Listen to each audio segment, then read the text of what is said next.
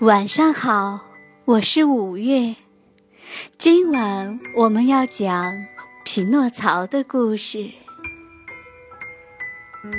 从前，在一个小镇上，住着一位专门做玩具的薛贝特老伯伯。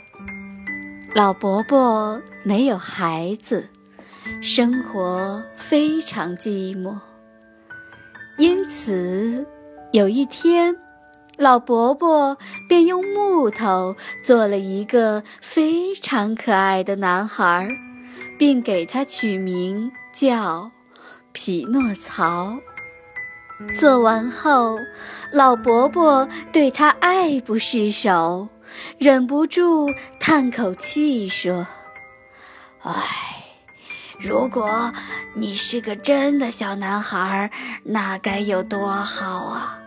那我就让你做我的儿子。半夜里，怪事发生了，一位美丽的天使出现了。仙女轻轻地对熟睡的老伯伯说：“老伯伯，因为你曾经做过许多美丽可爱的玩具，为孩子们带来欢笑。”因此，我就帮您实现您的愿望吧。仙女将魔棒轻轻一点，匹诺曹站起来了。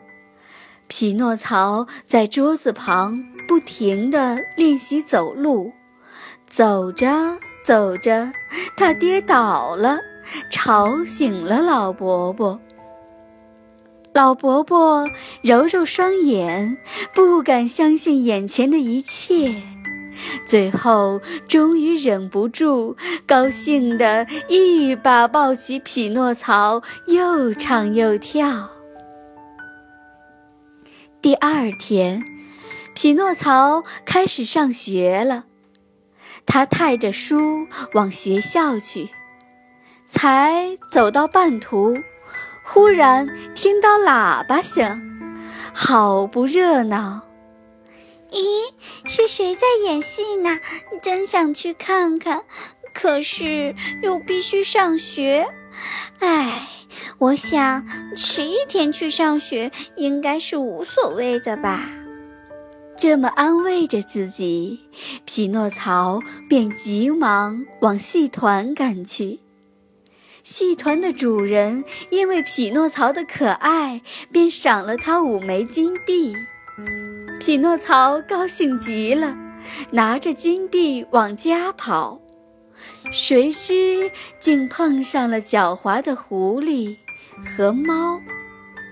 匹诺曹呀，你想不想让你的钱变得更多呢？我们知道有个奇异的草原，只要你种下一枚金币，就会生出一棵长满金币的树哦。真的吗？那请你们快带我去吧。结果，匹诺曹受骗了，他们逼他交出金币来。匹诺曹将金币藏在嘴里，狐狸和猫都没有找到。便将它吊到树上去了。就在匹诺曹逐渐支持不住时，仙女来了。仙女将魔棒轻轻一点，把匹诺曹从树上救了下来。这是怎么回事儿？仙女问。说实话，太丢脸了。匹诺曹心想。于是他开始撒谎编故事。呀，不对呀，怎么会越说鼻子变得越长呢？匹诺曹继续说，鼻子又继续变长。他终于忍不住哭了出来。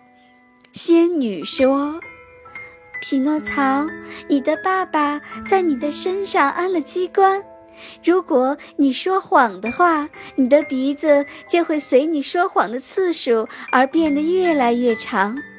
正因为你刚才说了谎话，所以你的鼻子才越来越长的。